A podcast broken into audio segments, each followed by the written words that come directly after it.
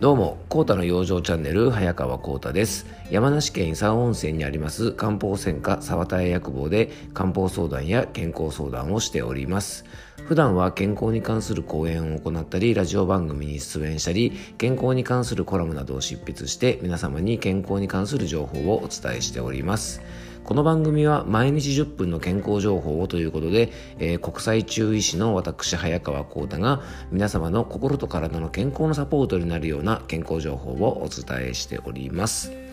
えー、さてですね、今日は、うんと、意外とですね、漢方相談で多く寄せられるお悩みの中からですね、お口の健康についてちょっとお届けしたいと思います。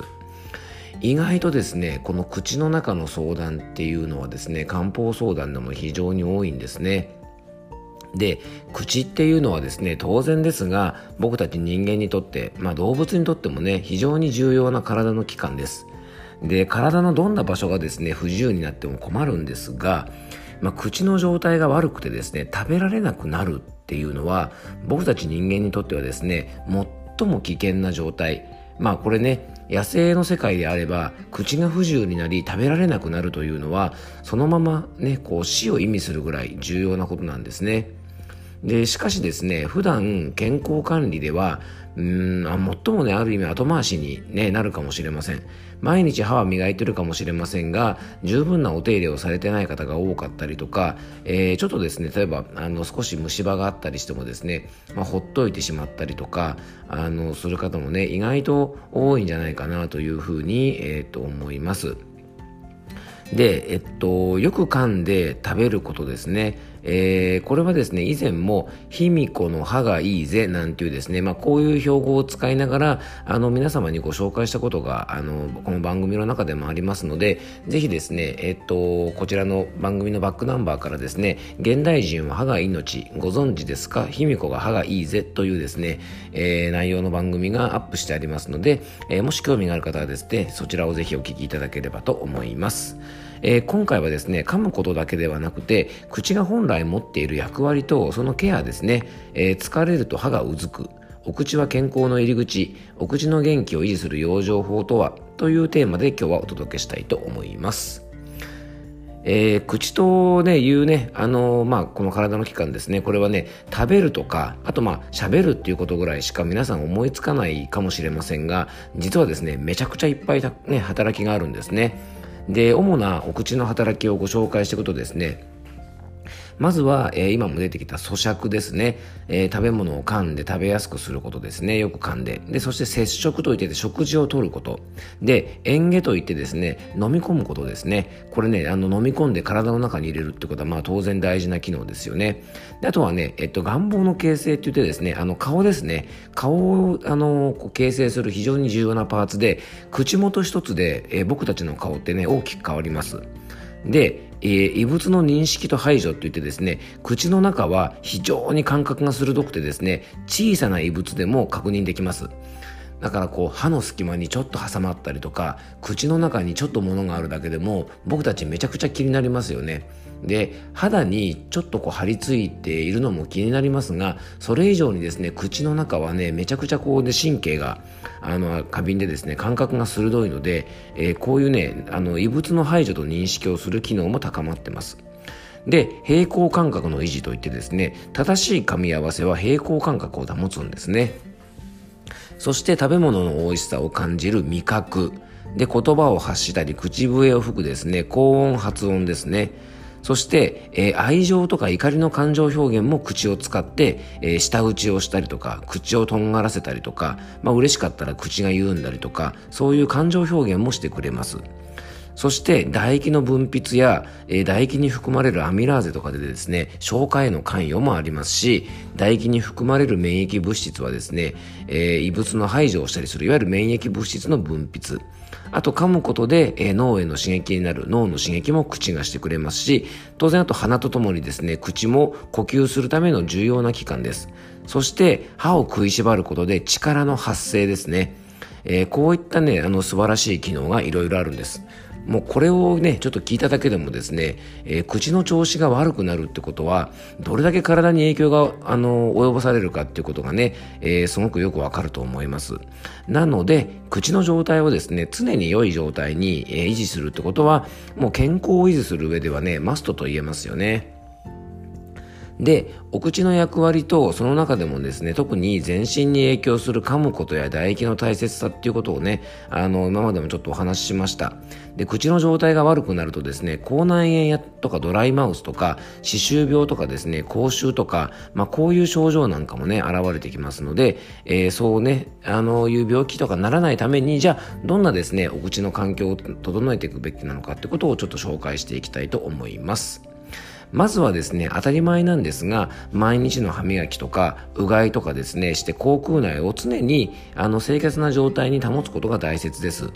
雑菌を増やさないためには、あの、日々のこういう口腔ケアが大事なんですね。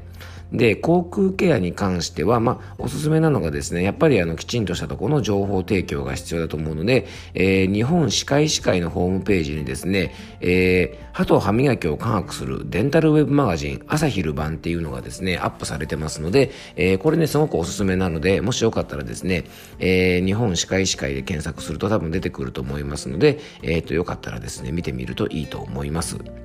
そして2番目の養生ですね。これがある意味今日のハイライトなんですが、えー、この養生はですね、シンプルかつ最も大事です。で、意外と思うかもしれませんが、口の中に症状が出る方は、えー、非常にね、体が疲れてる方、疲れると口の中に症状が出る方ってね、非常に多いんです。例えばね、疲れると口内炎が出る。疲れると歯がうずく、痛い。疲れると歯茎が腫れる。こういう経験をしたことがある方は多分ね非常に多いんじゃないかなと思います。これは、えー、肉体疲労とかストレス疲労いわゆる気疲れですね。そういったものがたまるとですね免疫力が低下してしまってあらゆる病気の原因とも言われているえー、歯周病菌というのがですねあの暴れ出すことが大きな原因と言われています。えー、これはね疲れると風邪ひいたり膀胱炎になったりあとまあ眼病になったりとかですね、えー、疲れると感染症にいろいろなりやすくなりますよね抵抗力が弱るので。で、歯周病菌もこの体の抵抗力が弱ることで暴れ出してですね、歯茎が腫れたりとか、まあいろんな症状をね、出すんじゃないかっていうふうに考えられてます。で、実際ですね、えっと、歯科医の先生が、まあ、友人でも何人かいるんですが、あの、そういうですね、歯科医の先生なんかと話するとですね、長期の休み明け、例えばゴールデンウィークとか、お正月休みとかって結構ね、遊んだりとか、食べたり飲んだりで、体が疲れますよね。そのね、休み明けとかにはね、患者さんがめちゃくちゃ増える。歯茎が腫れて痛いとかですね、えー、そういうね、えーの要はこうお口のトラブルがね非常にこう長期の休み明けなんかは増えるなんて話をですね聞いたことがあります何回も。でお口の健康を考える上でシンプルなんですがこの体の疲れをためないというのは最も大事な養生と言えると思います。まあ、体力が低下して口の機能が低下して食事など口の働きが不足する。そして体がさらに弱っていくっていうですね。これも非常にねあの負の連鎖が起こってしまうので日頃からそうならないようにですねやっぱり健康維持ねあの疲れをためないようにするとあのいいと思います。であとはですねやっぱり胃の不調とか腸の不調はダイレクトにお口のねあの不調にもつながります。で漢方でもですね、えっと、火って言ってですね、火、まあ、あの、この消化するとこですね、火は口につながってると言ってですね、消化する器官と口のつながりは、中医学ではですね、昔からこれ言われてることなんですね。で、第一の消化酵素でもある唾液がしっかり分泌されること、あのこともですね、お口と胃腸のつながりは、あの、これね、わかると思います。食べ過ぎ飲み過ぎとかで胃を弱らせてですねお口の不調がなかなか治らないという方はですねまずは胃腸虚弱や胃の不調を治すことで、まあ、良好なですね口腔環境口の中の環境が手に入ると思いますので、えー、日頃からしっかりとですね、えー、胃腸のお手入れをしておくといいと思います。そして最後はですね血行不良を起こさない。これはね、もうすべての病気の不調とかね、あの、病気の、病気や不調の原因は、えー、血行不良と言っても過言じゃないんですが、当然血行が悪いとですね、えっと、口腔粘膜、要は粘膜というのは粘液で、えー、守られてるんですが、その粘液を、がどこから出てくるかというとですね、口の中にもいっぱいある毛細血管から染み出てくるので、当然ですね血行不良は口腔内の粘膜を弱らせたりあと血液がたっぷりある歯茎も弱ったり唾液の分泌も悪くなったりとかですね全部につながってくるんですね。なので、えっと、これもね、以前の番組でちょっとご紹介した中医学的な血行不良、お血についてですね、えー、以前、あの、ちょっと番組でも話してますので、こちらもですね、もしよかったらちょっとバックナンバーの中からあの探してですね、ぜひ、あのー、聞いていただけたらというふうに思います。えー、お口の健康というとですね、どうしても最初に紹介した、えー、歯磨きとかそういう外側からのケアに目が行きがちなんですが、実はですね、不調の多くは、あの、体の内側から起こってくるんですね。